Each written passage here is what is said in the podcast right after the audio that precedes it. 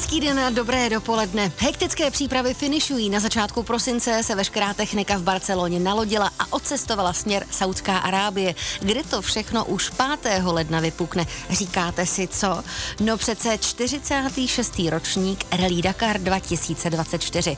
A že se máme rozhodně na co těšit a že to od první až do poslední chvíle bude pořádný adrenalin, tak to nám dnes v dobrém dopoledni řekne i dakarský matador Tomáš Ouředníček, který je mým hostem. Dobré dopoledne vám přeji. Hezký dobrý den. Tak pojďte s námi na Dakar, alespoň v dopoledním povídání. Už za okamžik. Hosté Hely Dvořákové. Jak jsem říkala, posloucháte Dobré dopoledne Českého rozhlasu Vysočina. Dnes pozvání do Dobrého dopoledne přijal Tomáš Úředníček, což je dakarský matador, už osmkrát si tuhle úžasnou světovou relí vyzkoušel a my si o tom všem dnes budeme v dopoledním rozhovoru povídat. Ale Tomáš, když se ještě vrátím na začátek, na ten okamžik, kdy jste veškerou techniku v Barceloně nalodili, eh, opravdu v ten moment skončily ty hektické přípravy nebo nikoli? No, já jsem doufala, že už to tím skončí, protože ty přípravy byly opravdu extrémně hektické. A my jsme si i tu cestu do Barcelony jsme si vlastně hrozně moc užili, ale užili v úvozovkách, protože já jsem ještě k tomu onemocněl, naštěstí to nebyl covid, ale byla to taková ta nejhorší chlapská nemoc, rýmečka se to myslím jmenuje. A měl jsem vysoké horečky a musel jsem tam odřídit kamion sám úplně, tak to nebylo nic příjemného, měl jsem jednu úplně drobnou nehodu a vlastní vinou, takže za to bych si rád asi zanadával, ale dojeli jsme do Barcelony a závodničku jsme tam zvládli ještě opravit, protože jsme tam měli nějaký technický problém, který se podařilo odstranit, takže jsme úspěšně prošli eh, technickýma přímkama a auto už je teďka na lodi. My jsme to ještě udělali tak, aby tam pořadatelé, kteří s tím autem najíždí do té lodě, tak aby s tím nemohli vlastně jet, aby to nemuseli startovat, tak jsme tam ještě udělali takový fígl, aby to auto bylo úplně znehybněný, nepojízdný vlastně a museli to tam otáhnout, abychom neriskovali to, že někdo nastartuje ten motor nějakým špatným způsobem, protože ten motor má takovou, takový specifickou startovní proceduru. A ta se musí naprosto dodržet, takže nechtěli jsme riskovat, že se něco stane. No a pak eh, při letu zpátky, kdy jsem byl opravdu extrémně unavený a těšil jsem se na to, jak budu celý víkend spát jenom a spát a nebudu muset na nic myslet a hlavně ne, nemyslet na Dakar, tak eh, to dopadlo tak, že jsme, protože před náma přistávalo v Praze nějaké letadlo, které mělo nouzové přistání, tak nakonec letiště bylo úplně uzavřeno a, a to letadlo přiletělo z Barcelony místo do Prahy, tak přiletělo do Bratislavy, kde jsem samozřejmě neměl žádný odvoz a nic, takže jsem si to užil tu cestu opravdu od začátku až do konce úplně velmi dramaticky. Takže adrenalin se všem všudy, navíc do letošního nebo do příští rok vlastně se to bude odehrávat všechno do 46. ročníku závodu Rally Dakar vstupujete v barvách nového týmu Toyota Gazoo Racing Czech. Eh, jaké to je dostat se vlastně do nejlepšího závodního týmu světa? Um, byla to velká touha pro nás. My jsme, my jsme na tom intenzivně pracovali a díky skvělé podpoře Toyota Česká republika, tak se to nakonec podařilo ale bylo to opravdu velmi náročné. Trvalo to poměrně dlouho, protože ten proces schvalování přece jenom je to nejcennější značka, je to největší uh-huh. automobilky na světě. Uh, Toyota je největší a Toyota Gazoo Racing je, je opravdu závodní tým, který vyhrává ve všech možných kategoriích, ať, je to, ať jsou to vytrvalostní závody typu Le Mans, ať je to rally, ať je to rally Dakar. Tak, uh, tak je to obrovská podsta, uh-huh. že, že můžeme mít ten, tento název a e, díky právě úsilí i Toyota Česká republika, pana ředitele Pelešky, se podařilo, že jsme dostali schválení nejdřív z evropské Toyoty nebo z Toyota Gazoo Racing Europe a pak to ještě schvalovalo i Japonsko. Ale teď už jsme schválení a můžeme tu značku užívat. Zazdělo, že to je velká podsta, zároveň si ale říkám, že to musí být taky obrovská zodpovědnost, když jste tedy dostali tuhle důvěru. My se o tom budeme povídat po písnici a také představíme, jaké vozidlo se společně s vámi představí v rámci Dakaru. Pohoda Vánoc, Petr Spálený v dobrém dopolední Českého rozhlasu Vysočená na začátku ledna 2024 odstartuje již 46. ročník legendární offroadového závodu a to Rally Dakar. Znovu se pojede v Saudské Arábii s podobným konceptem, ale organizátoři si prý pro závodníky přichystali pár překvapení. I o těch si dnes v dopoledním rozhovoru budu povídat s dakarským závodníkem Tomášem Úředníčkem. Ale ještě předtím se vrátíme k vašemu týmu, který letos budete reprezentovat a to je Toyota Gazoo Racing Czech. A taky k tomu autíčku, se kterým pojedete. Tak v čem je tak speciální a unikátní? No je úplně nádherný, je to nejkrásnější auto ve startovním poli, to vám si tvrdit. Ne, je to, je to auto, po kterém jsme hrozně dlouho toužili, je to Toyota Hilux GR T1+. My se právě dostáváme do té elitní kategorie T1+, což jsou, což jsou nové vozy, k, ta kategorie teprve existuje, vlastně bude to třetí Dakar, kdy tato kategorie pojede ty auta mají brutální kola, podle toho to poznáte, uh-huh. že ty kola mají rozměr 37 palců, takže vypadá to jak, taková, jak takový autíčko na ovládání. Jo. Je to opravdu hrozně hezký. A, a obecně to auto je úžasně vychytané, je to přece, přece jenom tovární závodní speciál. Tak to si moc užíváme, že, že můžeme jet takhle dokonalým autem, vychytaným autem. A samozřejmě i takovýhle auto se musí pořád servisovat a musí být ten servis správně udělaný a to doufám, že protože budeme mít zá, zázemí těch techniků a toho týmu, který zajišťuje i, i tovární tým eh, Toyota Gazoo Racing, tak uh, doufám, že tohle bude všechno v pořádku. Jak moc velkou cítí závodník zodpovědnost, když řídí takovýhle vůz?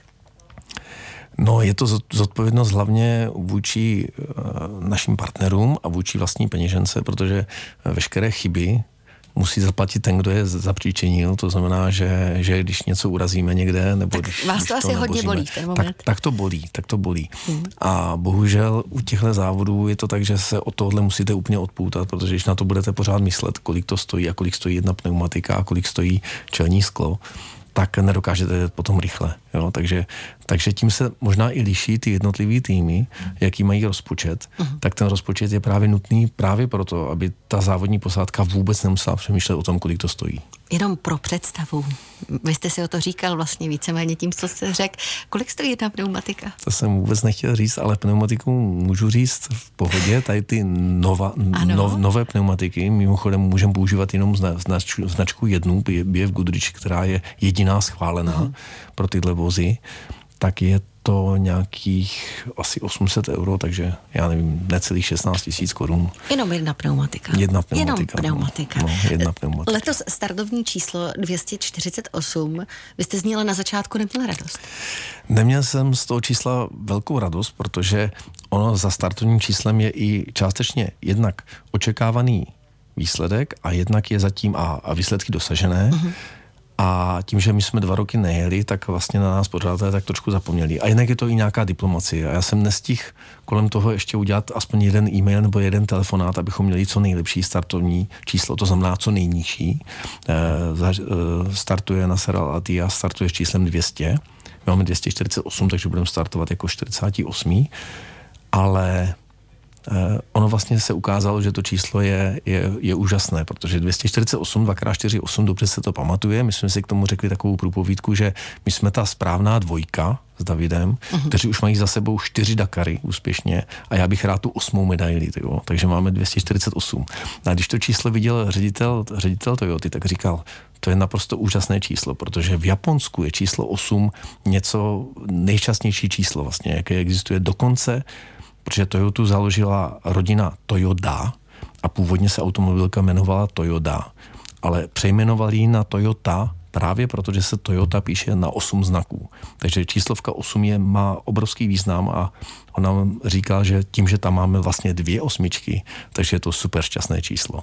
Letošním nebo 46. ročníku závodu Rally Dakar si dnes v dopoledním rozhovoru povídám s Tomášem Úředníčkem a už za chvíli se zeptám, z čeho má největší respekt, protože organizátoři slibují, že i letos mají velkou spoustu překvapení pro závodníky. 11 hodin 28 minut. Čau lásko, řeknou i závodníci a vyrazí na Dakar. Už se to blíží, mám na mysli 46. ročník právě Rally Dakar, ani to neřeknu, o kterém si dnes v dopoledním rozhovoru povídám s dakarským matadorem Tomášem Mouředníčkem, který vyrazí příští rok v barvách týmu Gazo Racing Team pod značkou Toyoty s číslem 248. Navigátorem mu i letos bude David Křípal. Organizátoři slibují, že ten 46. ročník bude ještě překvapivější než ten loňský. Z čeho má váš tým největší respekt? Tak eh, nachystali na nás organizátoři několik, několik vychytávek nových. A už to začne tím, že hnedka třetí den nám povolili pouze dvouhodinový servis a pak mm. už mhm. musíme odjet do takového zvaného uzavřeného parkoviště, kdy už můžeme servisovat jenom sami.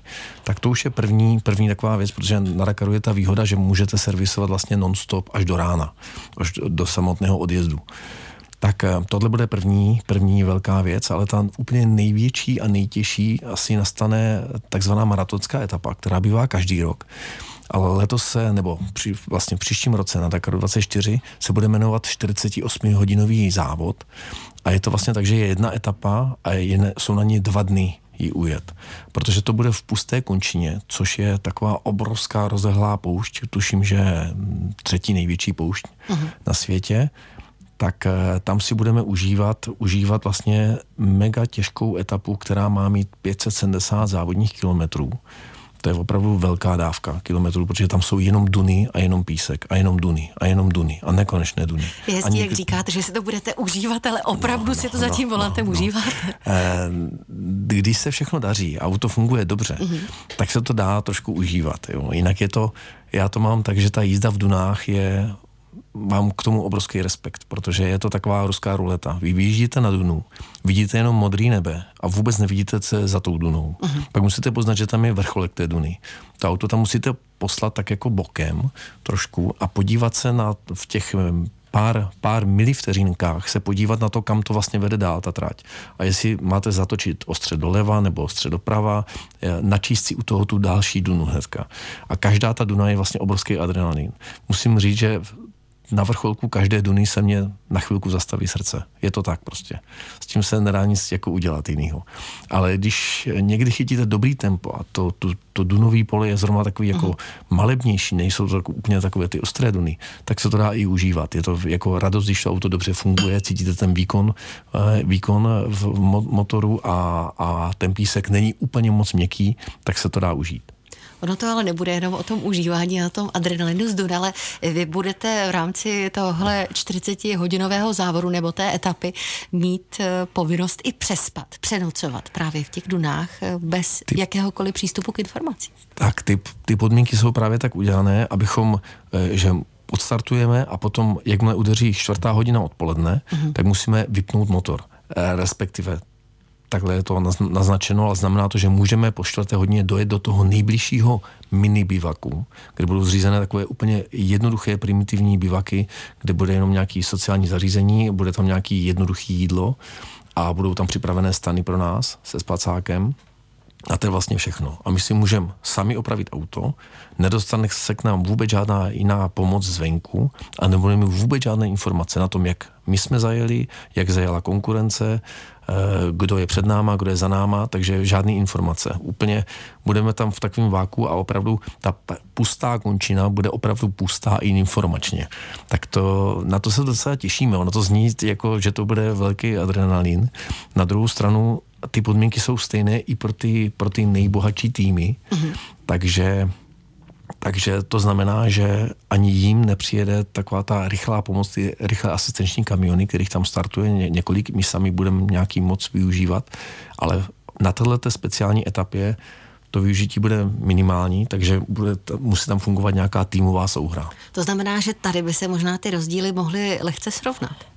Já si myslím, že ve finále se vlastně Dakar rozhodne tady uh-huh. na, této, na této dvoudenní etapě protože navíc ji pořadatelé umístili jako na závěr toho prvního bloku.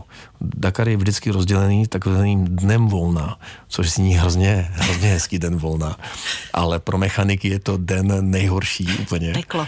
To je peklo, protože se většinou auta kompletně repasují a mění se všechny díly, co se dějí i preventivně, převodovka ven a, a diferáky ven a, a nový, nový náplně a tak dál.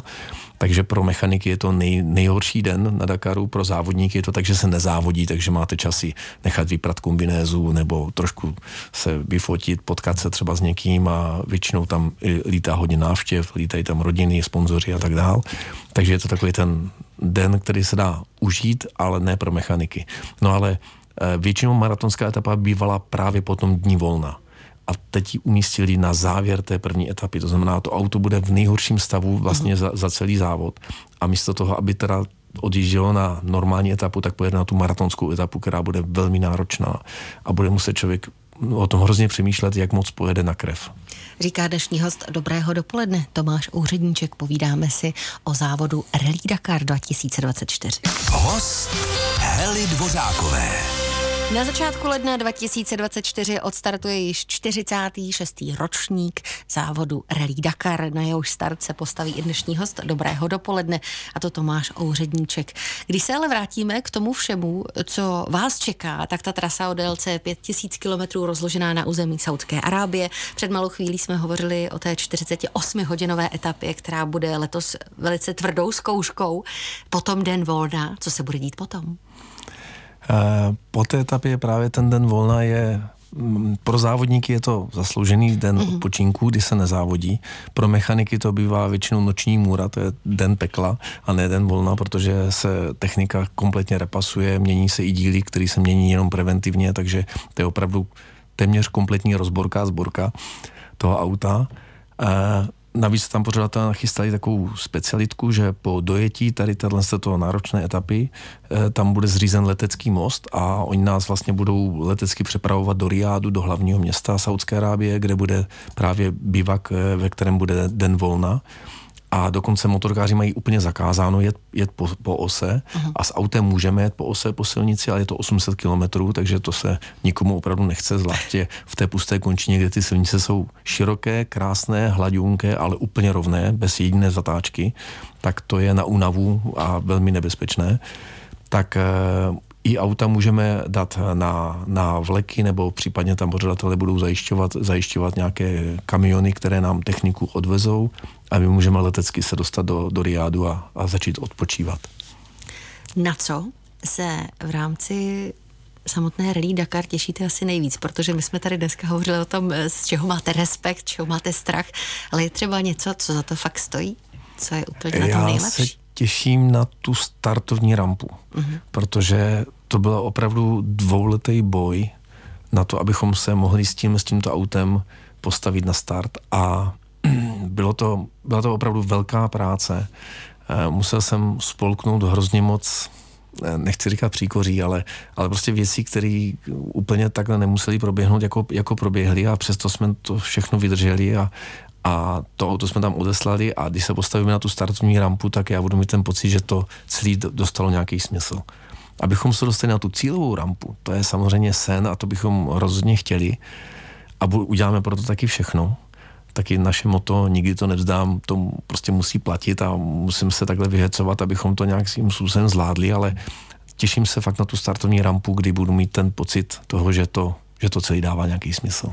Stíháte během samotných závodů třeba i nějakou tu komunikaci s fanoušky, kdy jim dáváte vědět o tom, jak na tom jste prostřednictvím Facebooku a sociálních sítí? To samozřejmě, ono to, my jsme strašně rádi, že, že můžeme komunikovat takhle a že nám fanoušci většinou posílají opravdu energii. Ono to zní to jako kliše, ale je to tak, že když jsme měli nějaké těžké chvíle, to bylo konkrétně v roce 20, když nás přejel, přejel kamion právě v Saudské Arábii, a když to vypadalo, že to, uh-huh. že to je absolutně pro nás beznadějná situace, tak nám fanoušci nám pořád psali, že to musíme zkusit a že to musíme zvládnout a já jsem byl psychicky poměrně na dně A musím říct, že nás to opravdu nakoplo, auto jsme nakonec opravili a Dakar jsme zdárně dokončili.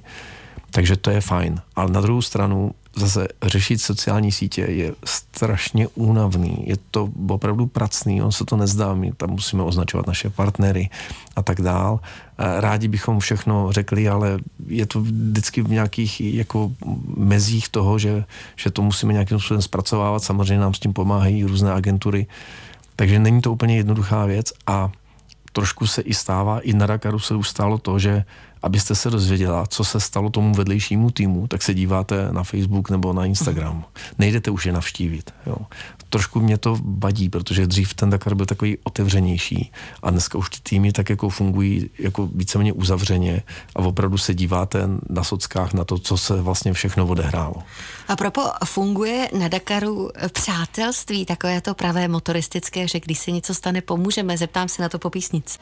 Už 5. ledna 2024 odstartuje 46. ročník legendární Rally Dakar. Na startu bude i dnešní host Dobrého dopoledne závodník Tomáš Ouředníček.